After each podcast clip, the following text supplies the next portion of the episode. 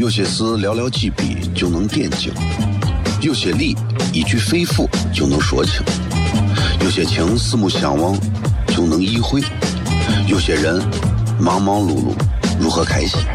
每晚十九点，FM 一零一点一，最纯正的陕派脱口秀，笑声雷雨，荣耀回归，包你满意。那个你最熟悉的人和你最熟悉的事儿都在这儿，千万别错过了，因为你错过的不是节目，世界，低调，低调，Come on。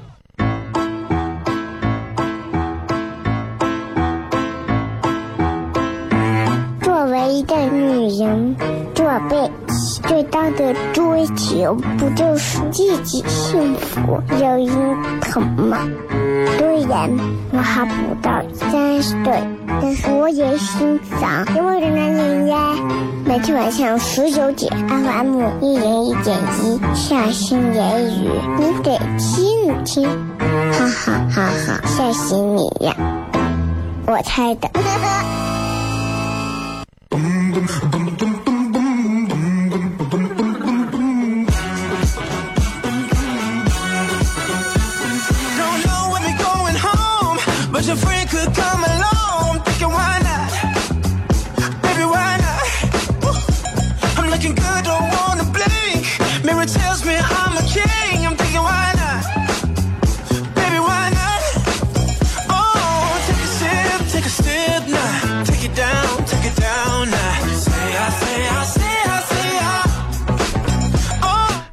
C F M 一零一点一陕西秦腔广播西安论坛，周一到周五的晚上的十九点到二十点，为各位带来这一个小时的节目，名字叫做《笑声雷雨》。各位好，我是小雷。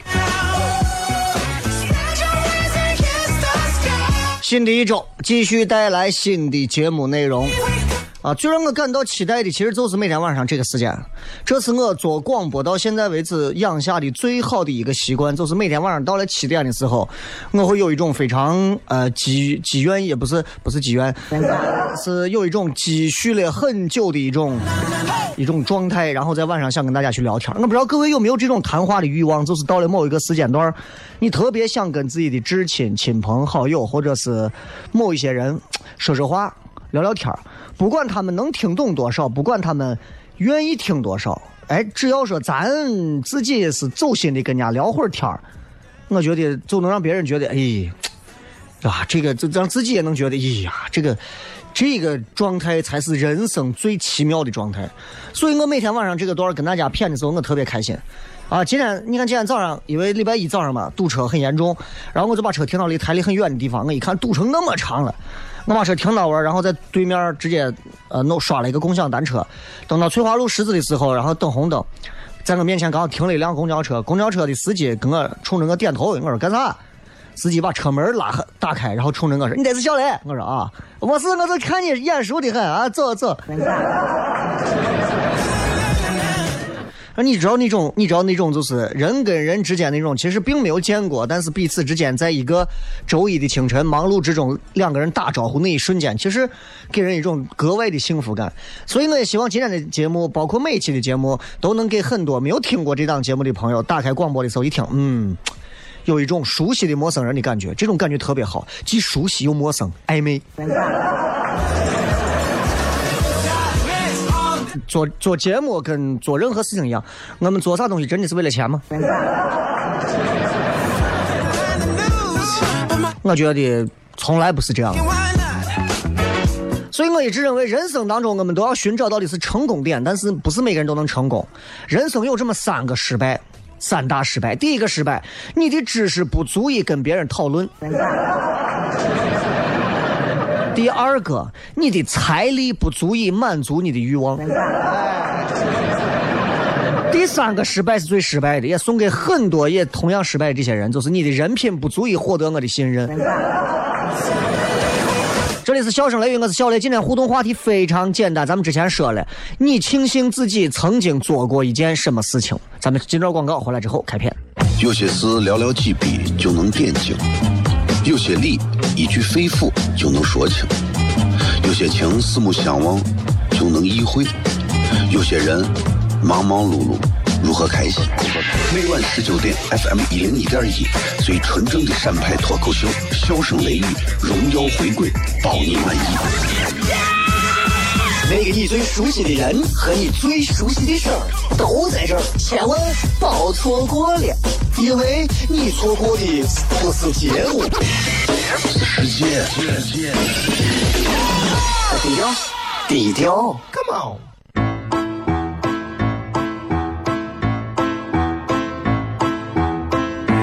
作为一个女人，做被最大的追求不就是自己幸福、有人疼吗？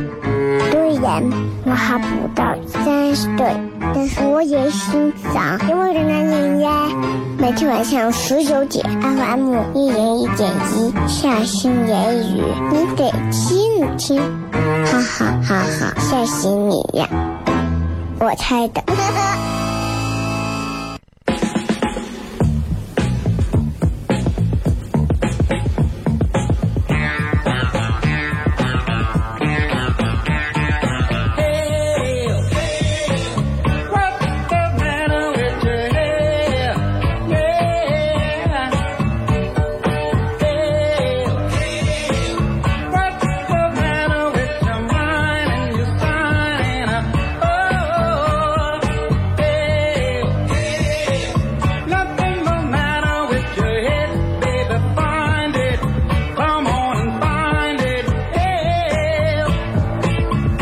欢迎各位继续回来，笑声雷雨，各位好，我是小雷。呃，礼拜一啊，呃，又是一个悲催的周一。对上班族来讲，其实挺悲惨的，因为我们没有寒暑假呀。对于放假的孩子们来讲的话，几家欢乐几家愁啊，对吧？有人总是很开心嘛，就是考的不错；有人总是无所谓嘛，反正还得在明年再学一回。其实我特别羡慕现在这些孩子们啊！其实跟成年人的社会比起来，他们所经历的这些所谓的喜怒哀乐，在我们眼里都是开心的。嗯，有时候回想起来，我就觉得咋说呢？就是，哎呀啊！再把这个互动话题说一下，互动话题说一下，就是你庆幸自己曾经做过什么？庆幸自己曾经做过什么啊！有时候你想想，生活就是这样。让人受不了，为啥受不了？生活总是让更懂事的人来承担糟糕的感受和结果。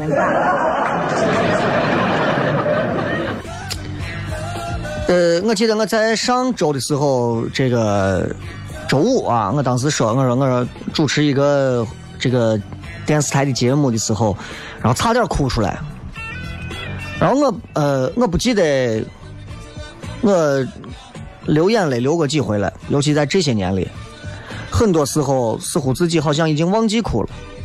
我相信很多朋友跟我一样，尤其是男人，这个点儿正在开车的很多男人、很多老爷们儿，啊，很多兄弟、很多伙计，可能跟我一样，大家都已经想不起来自己什么时候还哭过，什么时候流过眼泪了。我突然想一想这个问题，昨天。昨天晚上参加是陕西省文化厅举办的这个第四届陕西省喜剧精品鉴赏文艺晚会，啊，有幸作为这个表演嘉宾一员啊参与其中。脱口秀在现场的效果还算可以吧，啊，然后我发现几个语言类的节目还都不错，包括郑卫东老师啊，还有这个呃叫啥？啊，卢鑫宇浩啊，对吧？相声，哎，单口都还是能获得很多人的开心。但是作为做喜剧的人来讲，其实那种最悲惨的东西总是会藏在心里。所以今天我想问问各位，你们还记得你们上一次流眼泪是啥时候吗？你们的内心当中还潜藏着多少的眼泪？嗯，多少？有没有发现很长一段时间开始，我们已经变得不会哭了？有时候我特别羡慕一个女人，她会哭，她会哭，嗯，我不行，我不太会哭了。说实话啊，真有某些事情把我一勾出来，我真的能哭出来，而且我觉得我有一肚子的委屈，我想哭，现在哭不出来。我觉我有时候我觉得我自己铁石心肠。前两天看上网一个网站上写的说，美国有一个网站，这个网站很好玩，做了一个调查，啊，就跟咱今天的这个话题有点像。他说，调查说，你有多久没有流眼泪？作为题目，调查结果吓人一跳，百分之七十六的人一年以上没有流过眼泪了。各位，你们认为这是好事吗？哎呀，他都没有哭过，证明他永远在笑，对吧？谁告诉你的？我也不知道，我也不记得啊。从什么时候开始，就是我也可以做到面无表情，我也可以做到，嗯，对吧？就是 一张冷冰冰的脸，然后在人群当中穿梭，好像这是每一个在城市里居住的人们都必备的一个特殊技能。你必须让别人在你的脸上读不到任何的颓废、沮丧、焦虑、痛苦，不然所有人都会觉得，咦，you are loser，失败者啊。所以，眼泪这个东西好像已经成为了所有人们都觉得应该躲开的话题。谁哭，等于说谁就认怂了。啊，你看现在文艺作品呀、影视剧作品呀、各种媒体啊都在说，莫斯科不相信眼泪，啥啥啥不相信眼泪，啊，不要不什么眼泪，好像哭就变成所有成年人都要避免的事情。我如果我作为一个男人，我今天哭了，我今天流眼泪了，哭了，所有人都说，哎呀，行了，没有必要哭，哭啥嘛？好像作为一个成年人，我必须要避免哭泣一样。为啥？因为在大多数人眼里，哭代表啥？脆弱，代表的是认输，代表的是妥协，代表的是认怂了。因为哭会让人看不起，因为哭会引来同情的眼神。但是，咱们今天要聊一聊，就聊一聊这个眼泪的意义啊！眼泪的意义真的那么狭窄吗？狭窄到它就是脆弱、软弱、无能的表现吗？茅盾，他有一部非常著名的著作叫《幻灭》，我不知道大家有没有人读过。里面说，眼泪是悲哀的解药。会流眼泪的人，一定是懂得这句话的意义的。你仔细想，你仔细想，拿周星驰的每一部电影来讲，那些只要能专门给眼泪留下镜头的，都是最能打动人心的喜剧里面的高潮部分。比方说，紫霞在至至至尊宝的这个眼心里面留下了一滴眼泪，对吧？比方说，《喜剧之王》里头，他流下苦涩的眼泪，啊，还有鼻涕。所以我觉得，哭这个事情，真的是，就真的是不可以，或者说我们真的要避免吗？我觉得未必。啊，呃，我也是掉过眼泪的人，我不是不可能没有掉过眼泪。啊，有几回的原因，主要都来自于家人。病了呀，或者咋啊？家里老人生病呀，或者啥，看的人很心酸难受。除此之外，我自己的工作事业上，我没有哭过。我在我自己的工作事业上，我没有哭过。呃，我记得有两回，哭过两回。啊，但是两回其实是一回事，因为我刚进，那是十年前了，刚进台的时候，那是刚进台的时候，头一年的时候，刚进台呢。然后我也没有跟着任何的频率实习，我就整天跟着咱们这个当时台里的还叫广告部，哎，负责录广告，我就整天在录音棚待着，跟着杨凯待着。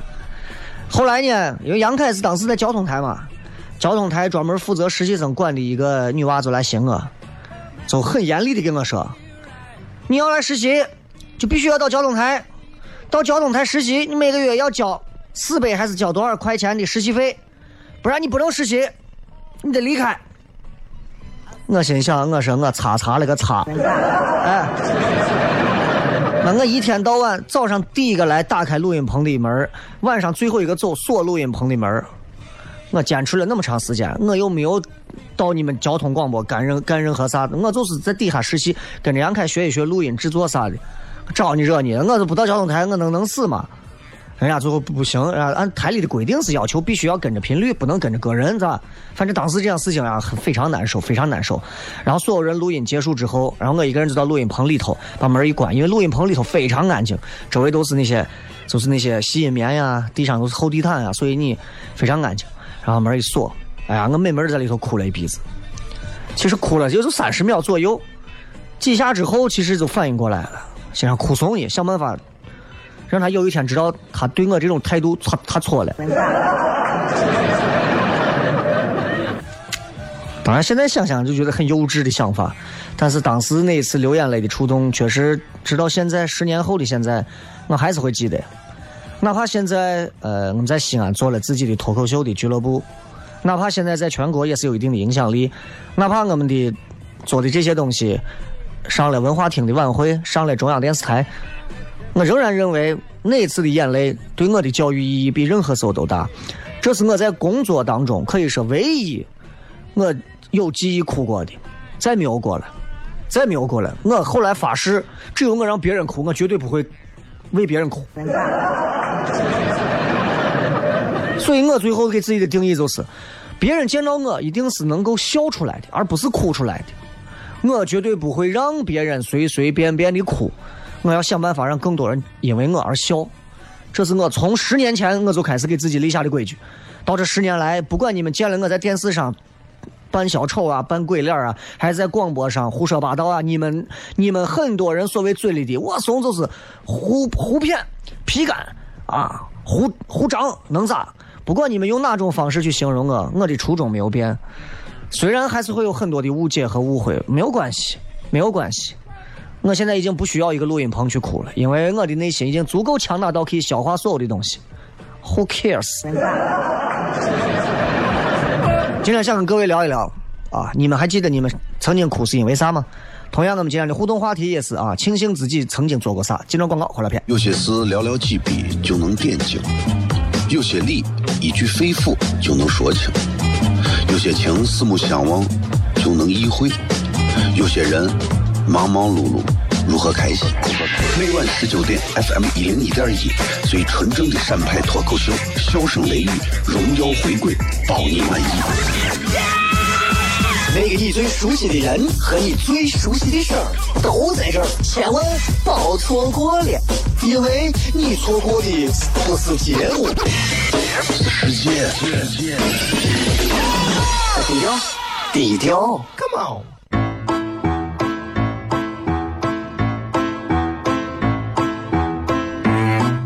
一个女人这辈子最大的追求，不就是自己幸福、有人疼吗？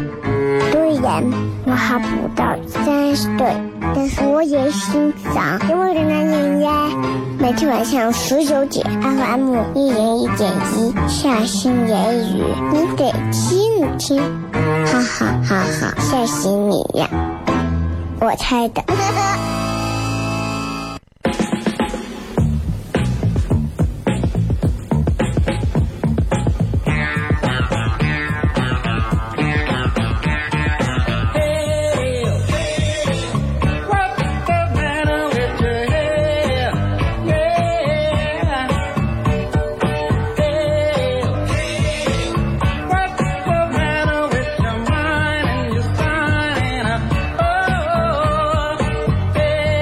欢迎各位继续回来，笑声雷雨，各位好，我是小雷。今天我们聊一聊关于眼泪的意义啊，好好想一想，就是大家曾经自己因为什么事情哭过？到了社会当中工作了这么多年之后，一个一个啊，王袍加身，老总、董事长、局长、部长、处长、厅长，这啊这个这个官儿，那个老板的，你们还会哭吗？你们还知道眼泪是什么吗？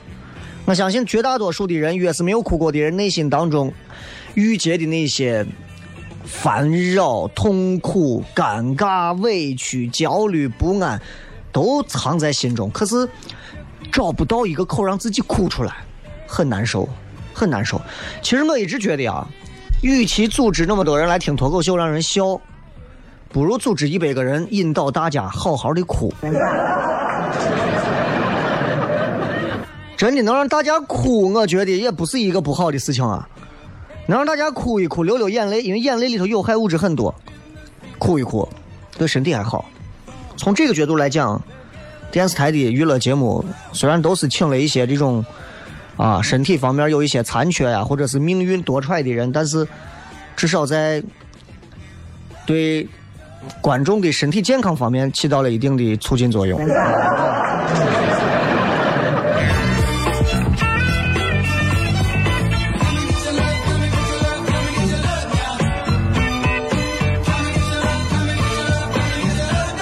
很多年轻人之前有一个上大学的一个学弟问我，说雷哥，我现在就是刚出社会，啊，觉得自己很好，非常好，特别好，啊，所以脾气也比较大，很多人都让着他，但他不知道包容，心高气傲，现实这一堆一撞，各方面压力，马上就耐不住了，哭了，啊，说咋弄啊？我说你看人啊，首先都是这样，人啊，首先。没有一个人说没有高看过自己，所有人自己的脑海中的自己都一定是比实际的自己要高出那么一些。啊，我对我自己，比方说我对我自己的评价，小雷，你觉得长得帅不帅？还行吧。啊，比你们眼中看到的肯定要想象到的要帅的多。那你觉得你能大概多帅？我估计也就是吴彦祖那个级别，对吧？所以有时候你要经常去问自己，尤其是刚到社会的一些年轻娃。想想，你有资格掉眼泪吗？对吧？你想象一下，这个社会年轻人身上的失败特点，是不是在你身上都能找到？对吧？想想你有多久没有哭过？想哭你就哭，哭过之后谦虚卑躬，踏踏实实的去工作，去奋斗。啊，我觉得这是对的，对吧？那么多年前那部奋斗的片子，到现在其实我还经常会拿出来看一看。我觉得不仅是我个人的青春和个人的过去的一些回忆，更重要的是，他的的确确通过一些眼泪，能够让人感受到不同的人在不同的人生境界下的一些眼泪的意义不一样。有的人为情所苦，有的人是为事业所苦，有的人为家庭所苦。每个人哭的点不一样，但哭的都同样的心酸，眼泪都流的那么的酸楚啊！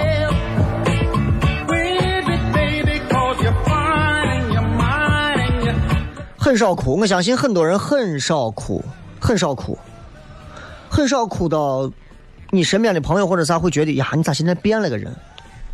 啊，的确是这样。我们有时候都觉得，我们自己看自己都感觉像变了个人一样。其实有时候你觉得一个人变了啊。多说一句题外话，你有时候你觉得一个人变了，只不过是因为那个人没有朝你希望的方向发展。很多时候说，经常会说这句话：“我希望你变得更好，对吧？”其实啥意思？我希望你变得更合我的胃口和心意。啊！但是要这样让他去死吧！你让自己走。朋友之间聊天，其实更多时候，尤其像。现在到了三十左右的人，很多人朋友在一块聊天，聊的话题会比较深，会比较走心，但是也很少会到哭的地步。聊到一些有感触的东西，但是也达不到哭的临界点。有些时候自己也想过对着镜子逼自己哭一下，但是总是觉得少有那么几件事。有些时候我也在想，我呀，我现在得是失去了流眼泪和哭的功能了。但是确实不是这样。今天我看了一个微博，把我看的，哎呀，差点我又快哭了。嘛，这个就是这个杭州的这个是杭州吧？这个杭州的这个保姆啊，放火纵火烧女主人和一家三个娃这事情，然后这个这个男主人最后有一个微博，现在在这个上头啊，这个微博发了一个视频，我相信很多朋友应该看了，呃，是晚上他们一块跑步，他妈带着另外的俩娃在一块跑步，他们家的女儿转头说：“爸爸啊，我跑的什么？”我走路都比妈妈跑步快啊！这些，他爸在底下的视频配着文字说：“希望你们在那边跑步一样能够安全的跑步，啊，爸爸没有机会陪着你等等这样的话。”其实有些时候这些东西能触动到我们多少，反而是当你有了父有了孩子，成为父母之后，当你将心比心、错位思考之后，你会无法站在一个受到那么大打击的一个父亲的角度去思考这个问题。我相信很多西安男人。在面对这个案件的时候，回想，如果说当事者是自己，我相信绝大百分之九十九点九的西安男人，如果说说这件事情发生到我们头上，我命都不要了，我先把这个保姆弄死。当然了，这是我们的一个主观的一个宣泄，但是真到那个地方的时候，我们都希望啊，活着的人能够坚强。虽然这份坚强在我们眼里来讲对他很残忍，对吧？所以，我们是否真的很多时候已经哭不出来，需要依靠这些外在的东西去对比着让自己流眼泪？其实有时候想一想，也很残忍。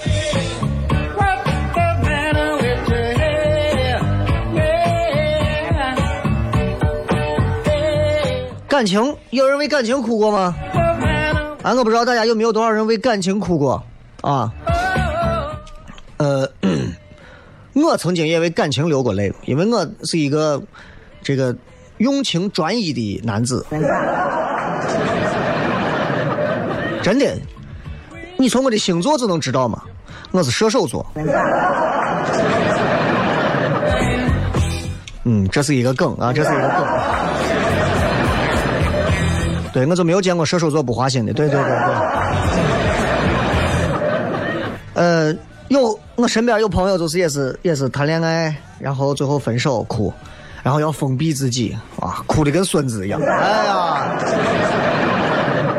然后在经历过几段痛彻心扉的感情，一段或者是若干段痛彻心扉的感情之后，慢慢的、慢慢的，自己好像已经不知道该怎么去爱了。啊，很多年轻娃都是这样，就说：“哎呀，雷哥，我现在谈恋爱谈的我已经不会爱了。”我告诉你，不会爱的时候，你离结婚就进一步了，知道不？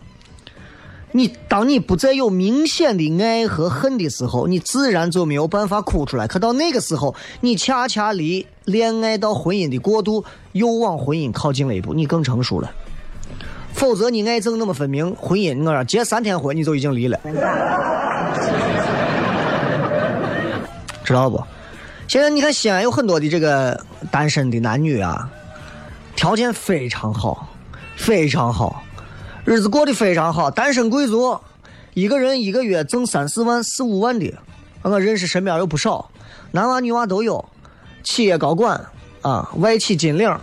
一个月少则挣个两万多块钱的吧，我就没有见一万块钱以下的，过的日子非常好，经常一会儿跑到什么欧洲哪儿滑雪去了，跑到哪个阿尔卑斯山什么探险去啥，我谁也不懂啊，跑去这就各种，确实，但是一提到感情，哎，不提不提不提不提，就活的跟个害怕受伤的刺猬一样，你知道吧？就是专业能力之外，很脆弱，很脆弱。感情有时就是很多人眼里头是那种感情，只要一旦受挫啊，信任、憧憬都会崩塌。他就感觉很多人就是那种，只要感情没有了，我这个人都不想活了，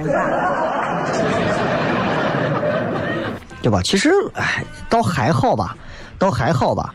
当你关闭了自己情感诉求的那个内心之后，你会发现你可以对更多人好，你会对平时跟你叨叨叨叨叨叨的父母更好一些，啊，你也会孝顺父母、嘘寒问暖一些。啊，但是也不会太走心，可能啊。今后你们对待感情，很多人也会说：“呀，我现在对待感情也会先对比，我也会先看，我也不会先立刻就，呃，见兔子没见兔子我就撒鹰。”我告诉你，我说这就对了，这就成熟了。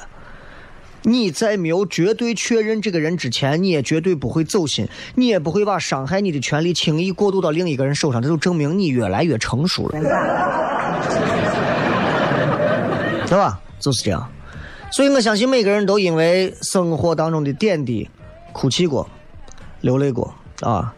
所以，其实想问问大家，你有多久没有流过眼泪了？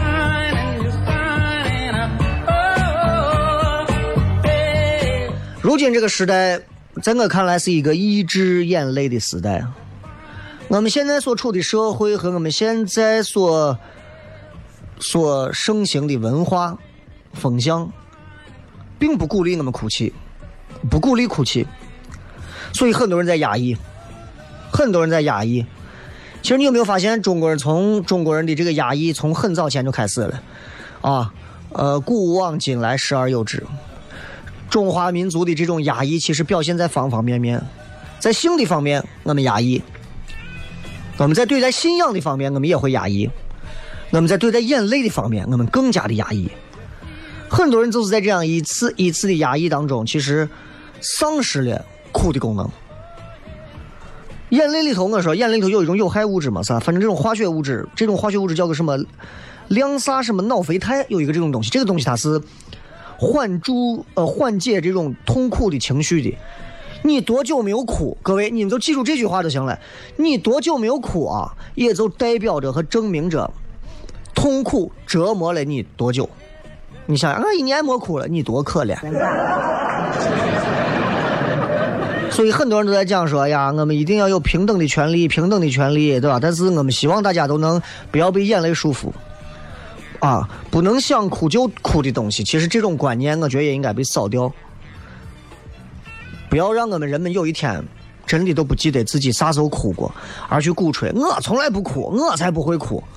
我觉得这是时代的退步。接着广告，继续回来互动。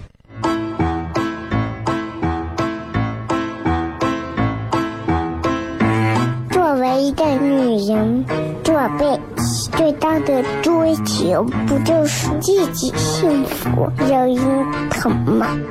虽然我还不到三十岁，但是我也心脏因为的男人呀。每天晚上十九点，FM 一人一点一，下心言语，你得听一听，哈哈哈哈，吓死你呀！我猜的。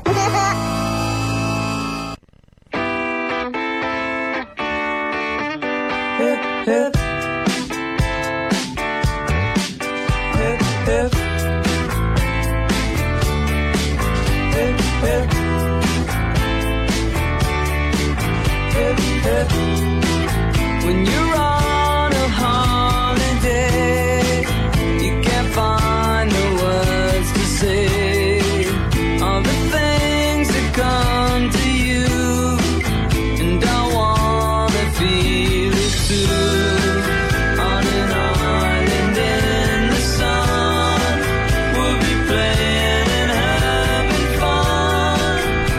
我们继续回来，笑声雷雨，各位好，我是小雷。今天跟各位聊一聊，其实跟开心关系不大的一件事情，似乎啊，聊一聊哭。就大家可以反思想一想，想一想，你到底多久没有哭过？想想我们什么时候应该大家组团哭一哭。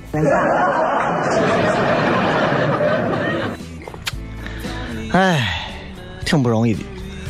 女人吧。有时候掉眼泪比男人要容易一些，男人吧哭的时候还有很多的牵绊，啊，有时候一滴眼泪流出来还得憋回去，难受死了。来，我们来看一看各位发来的一些好玩留言啊，呃，庆幸自己当初做了啥，嗯，有好几个都说的差不多的，这个叫云啥的说，还有这个刘佳说，果断离开前男友和离开渣男啊。有些时候，你离开了他们，一时半会儿感觉不到这份感情给你带来啥，时间久了就看出来。有些人就跳脱不开当下的那点小小的那种牵绊和痛苦，就觉得，哎呀，我们俩都好了这么久了，说离开就离开，我现在有点不舍。他根本没有想过，其实如果他不离开，他会在一个更大的坑里把自己淹死。呃，为。V E F C 说：“庆幸自己当初去了上海上大学，见到了很多不一样的世界。唉，我就是庆幸自己当初没有在上海、北京上大学，因为我如果因为我分不够嘛。其实我回想一下，如果要我选择的话，我会选择到北京上大学。当然，前提是在我分够的情况下啊。”因为我现在回想起来，我会觉得，呃，出去看看总是好的，啊，我总觉得我现在的这个见识啊，啥的都太短浅了，太短浅了啊，嗯，现在年轻人出来走社会啊，在江湖上闯荡啊，真的都比现在年龄比他长十岁以上的人，真的经历见识都要超出几倍。所以这点上是越来越比不成了。所以像到这个年龄的，我记得在我十年前的时候，在我这个年龄的老师就是这样说：说哎呀，我们现在经历年龄都跟不上，你们要咋的了？现在我们到了这个年龄时候，我也会说这样的话，但是我仍然不会放弃，该学习学习，该充电充电，我就不信了，碎娃还能把我超了。优米啊，说学英文算吗？算呀，但就看你英文学到哪个地步了，对吧？你不能说，呃，能不能给老外说一段？说 OK please，OK，呃，阿白菜带鹅 F 盖。也千万不要每回出去出国玩了一圈回来才觉得呀，我得好好学下英语了。出去跟人家说话哑语，人家也看不懂。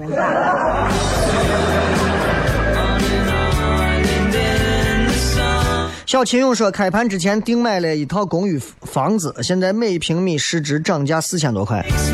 公寓不会只有几平吧？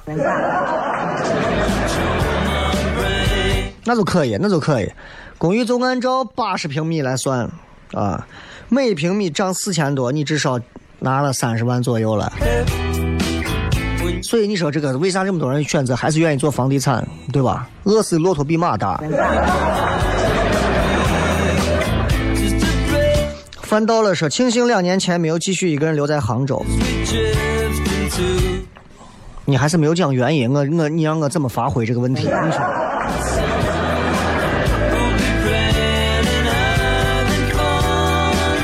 说不知道为啥今天好几个调频软件都听不了一零一点一，我也不知道今天蜻蜓 FM 啥的都听不了，我不知道是咋了，他们是咋了？是不发工资罢工了？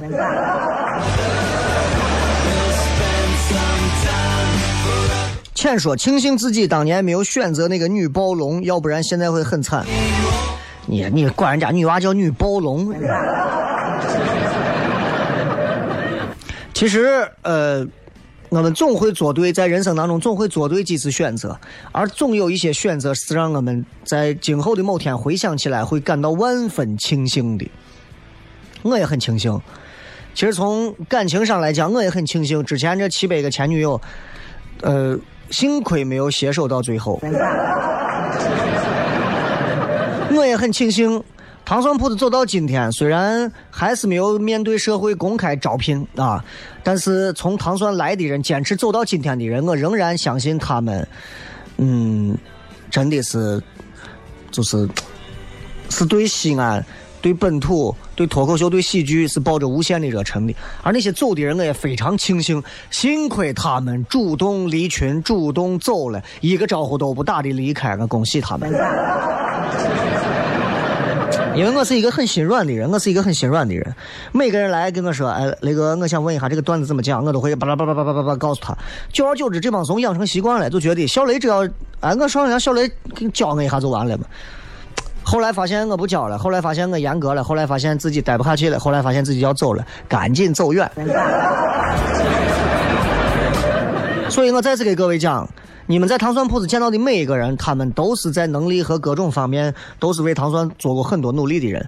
当然，那些从糖蒜离开的人，他们也做了很多努力，不过是因为大家道不同不相为谋而已。祝福他们，祝他们在平凡的世界里，嗯，更加平凡。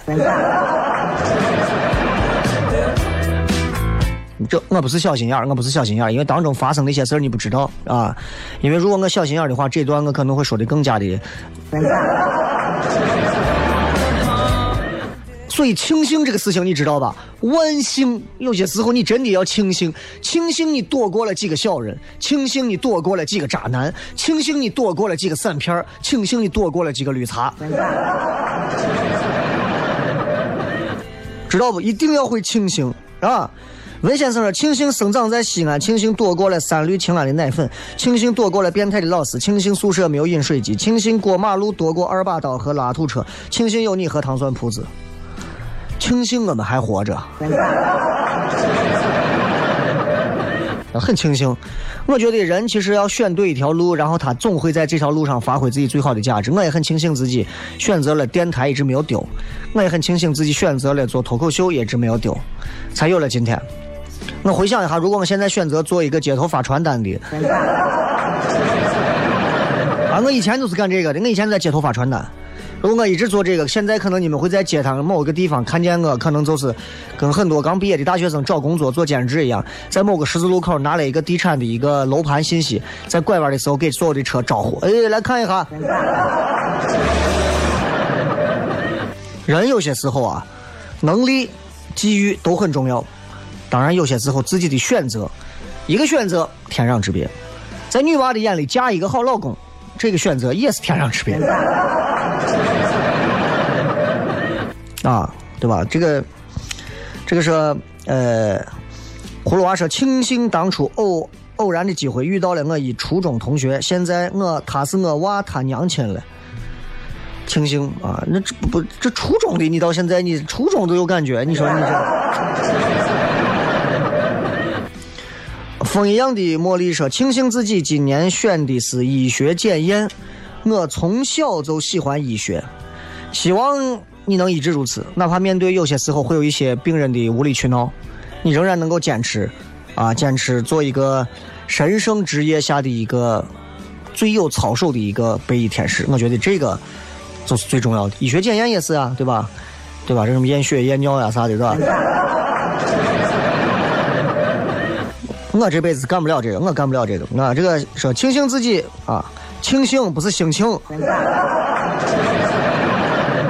庆幸自己选择单身，没有选择自己跟他结婚啊！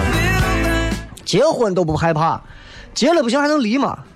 怕就怕在你自己把自己的日子、把自己的灵魂都贱卖给了那一份感情。